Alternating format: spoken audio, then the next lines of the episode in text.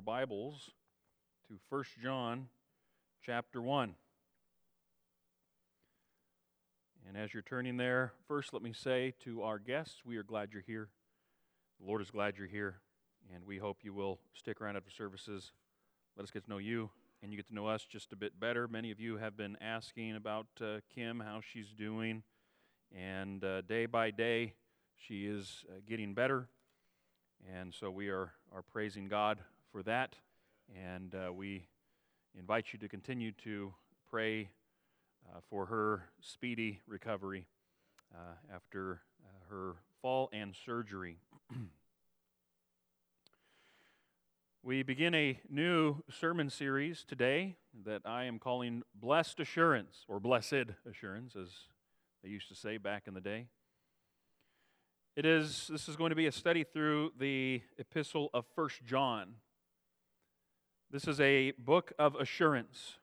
It's intended to provide us with the assurance of our salvation, the assurance that we have life with the Father in the here and now, which anticipates a full future and final realization of that life in the there and the then. To begin with, we read the first four verses of 1 John chapter 1. Hear now the word of the true and living God.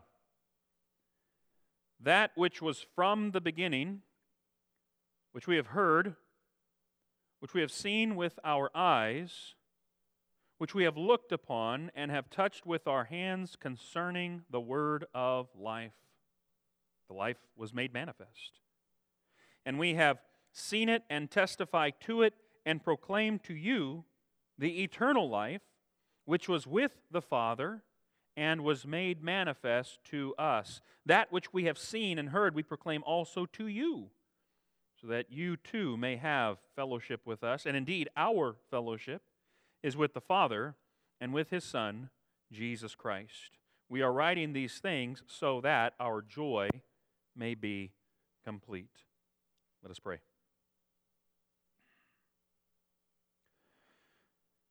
Father, help us this morning. We, your children, look to you. And we pray that through your word you would enlighten us as to how we ought to live. We thank you for the life that we enjoy with you through Christ by the Spirit. And we pray this through Christ our Lord. Amen. the climate, culturally speaking, into which John wrote his gospel, his epistles, the revelation, in some ways was different than ours, but in many ways was quite similar. There were a number of isms in John's day that the gospel had to confront and respond to.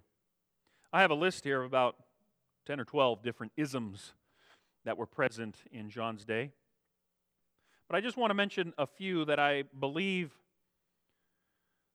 the tentacles of these various isms reach all the way down to us today. Various uh, philosophical and theological schools of thought that manifest a little differently today, but I do think are present. For example, in John's day, he had to confront syncretism. Syncretism was the idea that you just mixed everything together. And you could take a bit of this philosophy and a bit of this religion, mix them together, and uh, out popped something good or beneficial. When it came to Christianity, what would happen is sometimes folks would mix in different aspects of other religious systems or philosophical systems. And they would try to sync up Christianity with these other ideas and, and thoughts, hence syncretism, sync, right? Like back in the old TV show, let's synchronize our watches, right? Let's try and make all these things. And that hasn't gone away. There are still efforts at pluralism, efforts to, to seek to make everything kind of just uh, blend into one. Uh, back in the day, not too long ago, they used to talk about how all roads lead to God. We're all traveling up the same mountain. We may take different roads, but at the top of the mountain is God, and we're all just getting there through our own different path. And we can even mix and match some of these paths. And Christianity is just one of a number of paths. And syncretism hasn't gone away, it just sounds a little different today. John wrote to answer that. And the answer still remains for us even today. The big one that was really on the rise and would hit a high point during the second century AD was Gnosticism. Uh, Gnosticism, Gnostics, they got their name from the Greek term for knowledge, gnosis. And the idea of Gnosticism, and it's tough to nail it down, it's kind of like nailing jello to a wall with Gnosticism because there were so many different brands of it. You want, you want to read someone who really knew Gnosticism inside and out and answered it according to the Christian faith. Uh, get your hands on a copy of Irenaeus, one of the early church writers. He wrote in the second century when Gnosticism was kind of at its height. And he knew the different brands and the different flavors of Gnosticism. And he details them in particular, meticulous detail what each different brand and each different flavor of Gnosticism had. And then he took each of them to task and answered them according to the Christian faith. It was apologetics, which is what we are called to do, is defend the faith. If you could boil Gnosticism down, it was the idea you usually had a, a main figure in the particular sect or group of the, the Gnostic cult, and he may be charismatic, but uh, he, he certainly had claim to having had some kind of experience, an ethereal experience where one of the divine beings, the aeons, uh, they came near and enlightened this leader, and he had this special knowledge because of that ethereal experience that he had had with this particular being. Now, if you want his knowledge, all you got to do is come to him and maybe for a nominal fee, he'll enlighten you. And you read some of the stuff that some of these guys were doing to their followers, it was pure debauchery at its heart. That's where a lot of this stuff devolves, by the way, is into gross immorality and uh, perversion and things like that. But that was Gnosticism. I have this claim, I've had this experience, so I have this knowledge, and you have to come to me. Ooh, Ooh, that, that hadn't gone away, has it? And you know, in, in someone has coined the phrase ethnic Gnosticism, where if, if because of your skin tone, because I have more uh, melanin in my skin than some of my brothers and sisters, because of my experience, I have this knowledge, and the rest of you just need to uh, sit down, shut up, and listen to me. That's what you get a lot of the times with this ethnic Gnosticism. Hmm, no, this hasn't gone away, and the gospel has an answer to that as well. Here's a big one it's antinomianism. anti, you recognize if you're anti something, you're opposed to it. Antinomianism. Nom, nom, nomos is your Greek term for law. So these were people who were anti law, they were opposed to the law. These were the folks that came on the scene and said, ollie ollie income free. You just got to be who you are and do what you do. And I'm just, I'm, I'm going to be me and you be you. And, and they were opposed even to the law of God. Now, some of this had religious roots. And it, it reached all the way back to the Garden of Eden. And you know, God in the Garden of Eden, uh, He gave a law to Adam and Eve. And it was a bad thing because God wanted humans to stay dumb, to not experience certain things. Well, guess who the hero turns out to be in that story? The devil. Because he wants to enlighten. He wants you to go. Did God really say? No, in the day that you eat of it, you will not die. You'll, you'll be like God. And they were opposed to the law of God. They said, law is a bad thing. You just got to do what you feel and and uh, and you know that hasn't gone away much either, has it? There are still calls to you just you do you, right? You just got to be yourself. You know, and what God says in his word, well, this this old dusty document, you know, you you're not going to really listen and pay much attention to this kind of stuff, are you? I mean, and it's so outdated. And no, we, we and we know better. Actually, what it really means is, did God really say? Mm, no, this this would be this would be uh, the uh, form of religion that is uh, again opposed to the law of God, and, and it's it's the, the, the theological liberalism. Uh, it is uh, open to all things. On the other side of the spectrum would be what was called asceticism. And asceticism, the best way uh, we can kind of picture this is uh, Monty Python and the Holy Grail, where you had those monks that were walking around, oh, um, and they'd hit themselves in the head with the board, right? I mean, that's that's uh, kind of making fun of it, but there are those even today who want to whip themselves and beat themselves into submission, and and they'll they'll have uh, they'll have uh, maybe uh, strip around their leg with thorns in it, and they'll tighten that, or they'll put nails in their shoes, or or they'll imitate like uh, the stigmata and, and uh, crawl on their hands and knees in order to try and placate the gods. And, and that was what asceticism was about. That was the legalism uh, in their day. Uh, very strict, very stoic. Um, and again, these things, they, they sound different. They may look a little different today, but they're still with us today. And the gospel still provides the defense and the answer to these things. And that's what John is writing to these Christians about. There are a number of statements where you have John, the purpose as to why he's writing. Uh, you especially get into chapter 2, and he says, I write to you young men, I write to you old men, I write to you uh, children, and all this.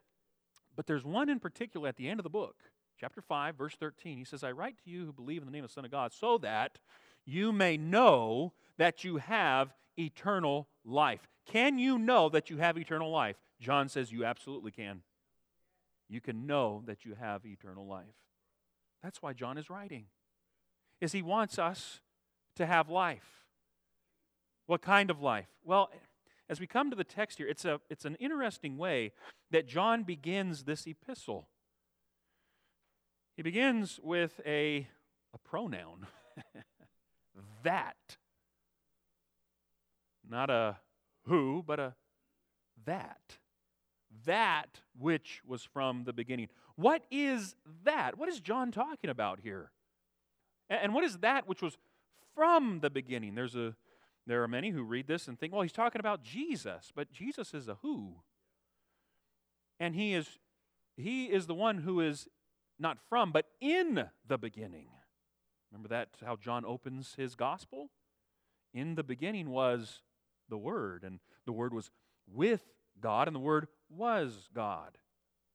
The Word was in the beginning, but this is that which was from the beginning. From, shall we say, the Garden of Eden. What was there prior to the fall? That was in the Garden of Eden. I believe you keep reading here, and John provides the answer. It is concerning the word of life. The life was made manifest. Your translation in verse 2 may say, The life appeared. And the appearance that John has in mind here is the incarnation, where Christ is the embodiment of this life, even eternal life. You go back to, again, John's gospel, and it's you have to read the epistle in concert with the gospel to get the full effect here. But you keep reading in those opening verses. We quoted verse 1, verse 2. He was in the beginning with God. There it is. He was in the beginning with God. It's talking about the Word, talking about Christ, Jesus. Verse 3 All things were made through him. Without him was not anything made that was made. Notice, in him was, ready? Life. That is, in the Word, in Christ, in Jesus, was life. Jesus is the embodiment of life. What is it he says? You get later on into John's gospel, John chapter 14, verse 6. I am the way, the truth, and the life. No one comes to the Father except through me. Which, by the way, that answers that whole many roads leading up the mountain to God. Jesus says uh, all those other passes, uh, all they're going to lead to is you falling off the mountain. He's the only path. the only way to the Father. No one comes to the Father except through him. Well, gee, that's awful narrow. Actually, it's very inclusive.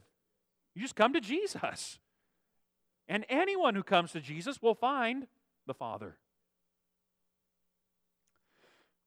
This life is life with the Father. Notice uh, the, the rest of verse 2 we proclaim to you the eternal life, which was with the Father. That is identical, uh, almost in construction, almost the exact same terminology is used from John chapter 1 and verse 1. In the beginning was the Word, the Word was with God. It's the same terminology, just different God the Father is in place of God. And so the Word is with God, and the Word was God, and now you have this life which was with the Father. But then it was manifest, it appeared. And John says, you come back to verse 1 here, he says, We have heard. And, and the force of this in the original language, it's what's called a, a perfect tense verb. It's past completed action with present continuing results. It's the same thing for we have seen with our eyes. Past completed action, present continuing results. And what that means, John is essentially saying, look, we heard, and it's as if I can still hear his voice ringing in my ears. And, and we, we saw, we, we have seen with our eyes, and it's as if I can still see it. It has this continuing effect upon me, John is saying. There's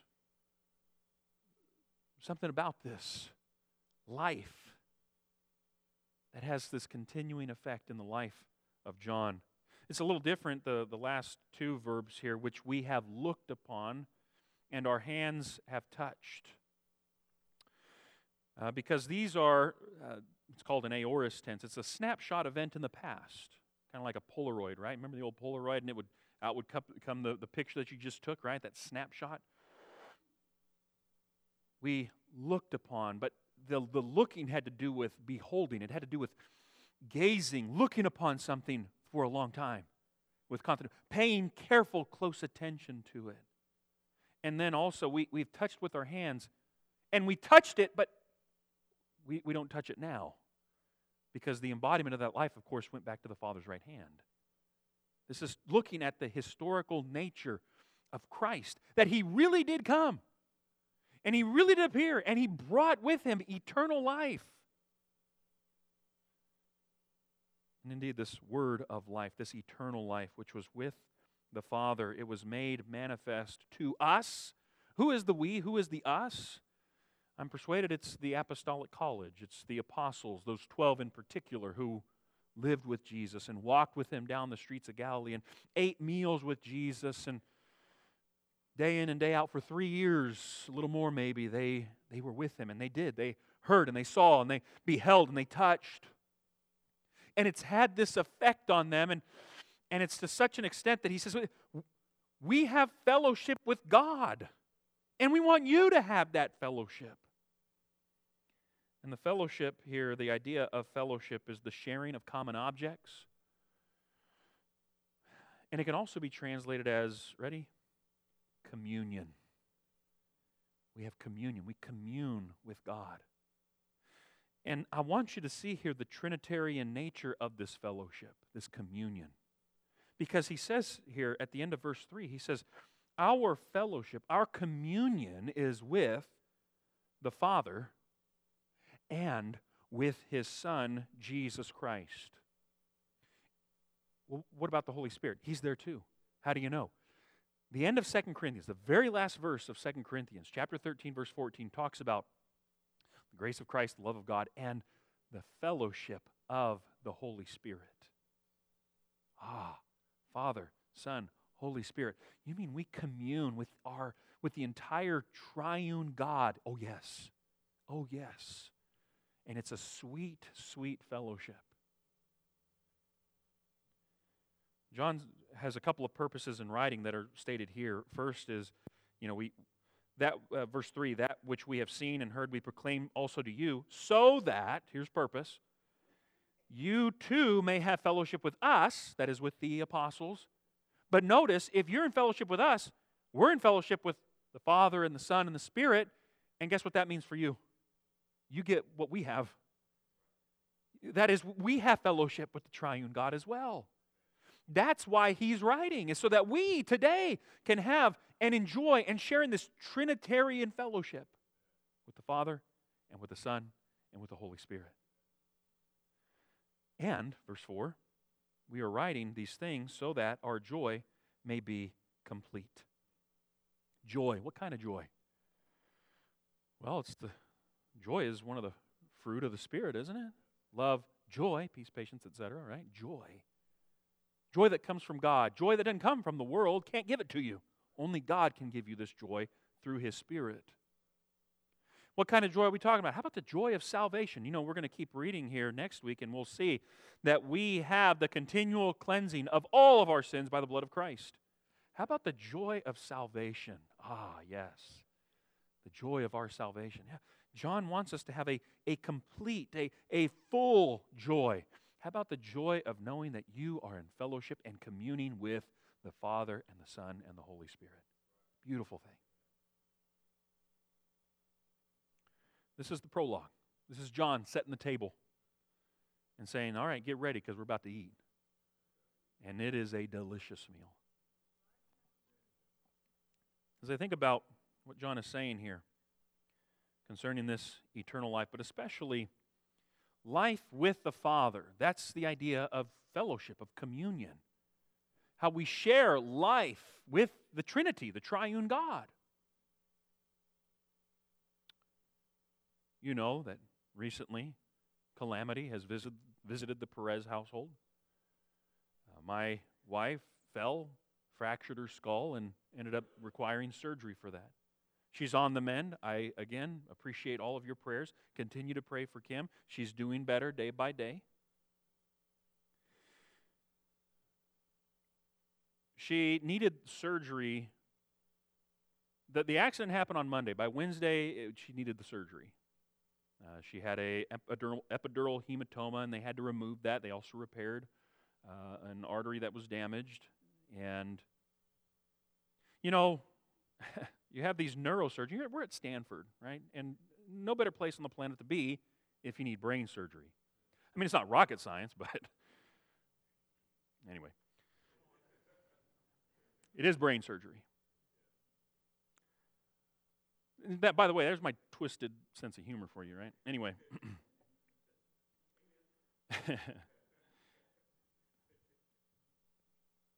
Kim needed the surgery, and she was she was nervous about it, and uh, to be expected. It's, it is brain surgery, and I assured her. I said, you know, baby girl, you got half the world praying for you right now. Literally, people all across the country, around the world, were praying for her.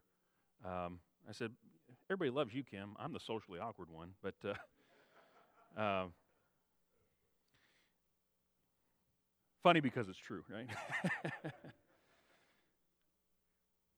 but one thing she said, you know, I mean, you're facing brain surgery, and surgery is never routine, certainly not brain surgery, and so you're faced even per- perhaps with your own mortality in that moment. And Kim was sharing with me, she said, you know, I, I used to think about, you know, when you when you die and you go to heaven, she says, um, I always thought about, you know, you're going to meet Jesus.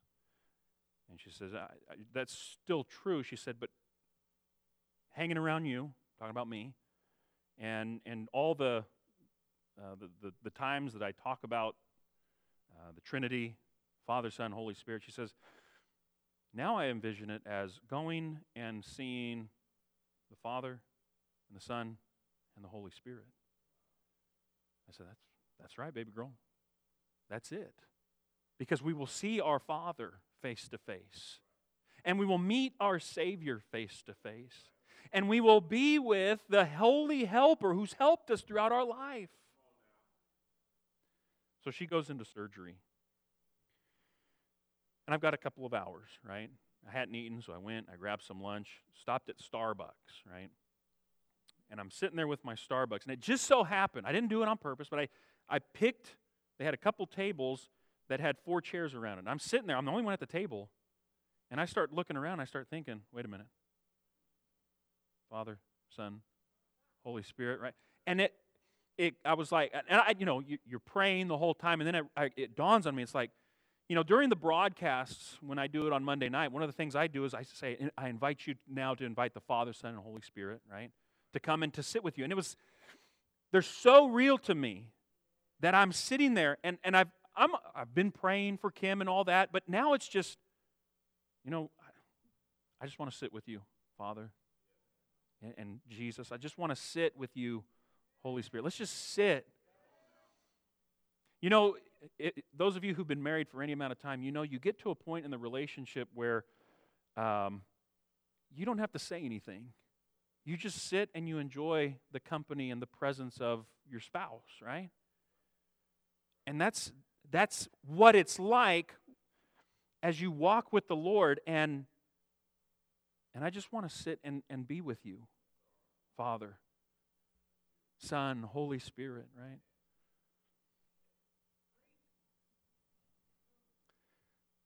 And then I also think about what we do here. In just a few minutes, we're going to be led to the table. And it is the table of the Lord, absolutely. And it is through the Lord Jesus Christ, though, that we also commune with your Father and my Father. That we commune with the Holy Spirit. The Holy Spirit who is, who is indwelling the church. All of us together, individually, yes, corporately, absolutely the Holy Spirit here with us, and we come to the Lord's table and we commune with Jesus and also with our Father.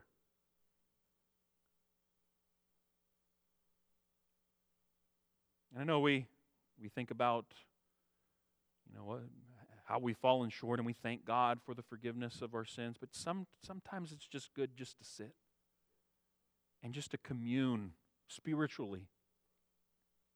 No words, right?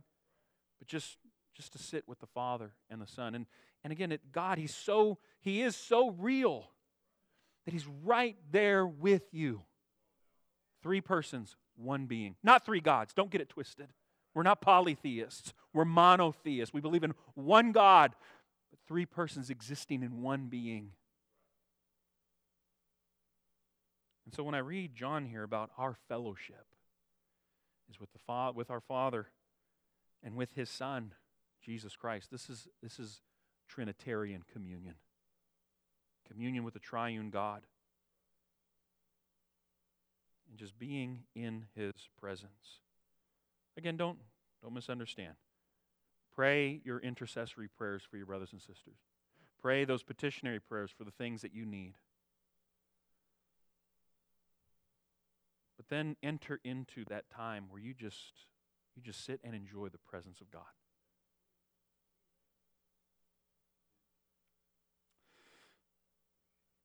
The Gnostic in John's day couldn't even come close to offering something like this. There was one guy in particular, his name was Cerinthus. There's a there's a I don't know, a legend, you know, one of the the uh, legends that came down through the early church where John the apostle and another disciple are they're going into a local uh, bathhouse and uh, John goes in first, comes running out, and says to the disciple, Let's get out of here. Cerinthus, the enemy of truth, is in there, and that building may collapse on itself any moment. Cerinthus, he couldn't offer anything like this. None of the Gnostics, none of those who sought to mix in a bunch of stuff to Christianity. The antinomian couldn't get close to this. The ascetic couldn't get close to this. Only the gospel in its purity can offer what was heard and what was seen and what was looked upon and what the hands had touched. Absolutely nothing to offer except the delusions and the imaginations of the fallen thinking of fallen humans. And it was true in John's day, it's true in our day. That what is needed is the, the, the full fellowship that we enjoy with God the Father and God the Son and God the Holy Spirit. That that is what is needed for life and godliness for Christians. That that is what is needed for the purity of our worship together. It's what is needed when life is going well. It's what is needed, especially in times of calamity.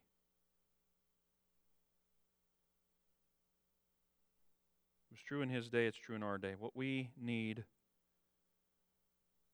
is the purity of the deity of the Son, the efficacy of his blood, the pure doctrine of the holiness, the absolute holiness of God, the realization that in him and in him only is life. He's the living God. We, we are dead in our trespasses and sins, and we need, the only way we can have life is life with him, is if we're in fellowship with him through the Son by the blood of Christ. The realization that God is light. In him there is no darkness. That awakens us to the reality that we are darkness, in us is no light. And it's all the more reason why we need to flee to the Father through Christ and by the Spirit. And so, for the weeks ahead, we will continue to dig into this life, life with God, and the blessed assurance that we have this life with God through Christ. Let us pray.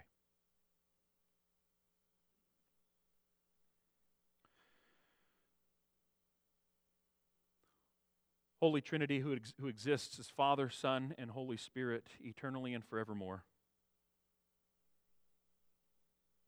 Father, we thank you for what you have accomplished in Christ Jesus our Lord,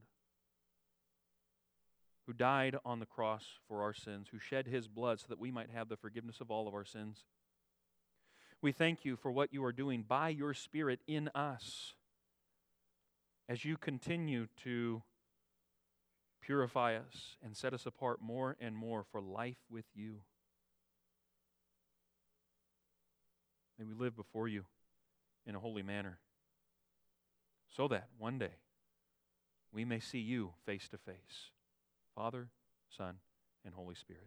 Glory to the Father, and to the Son, and to the Holy Spirit, now and forever, and to the ages of ages. We pray through Christ our Lord.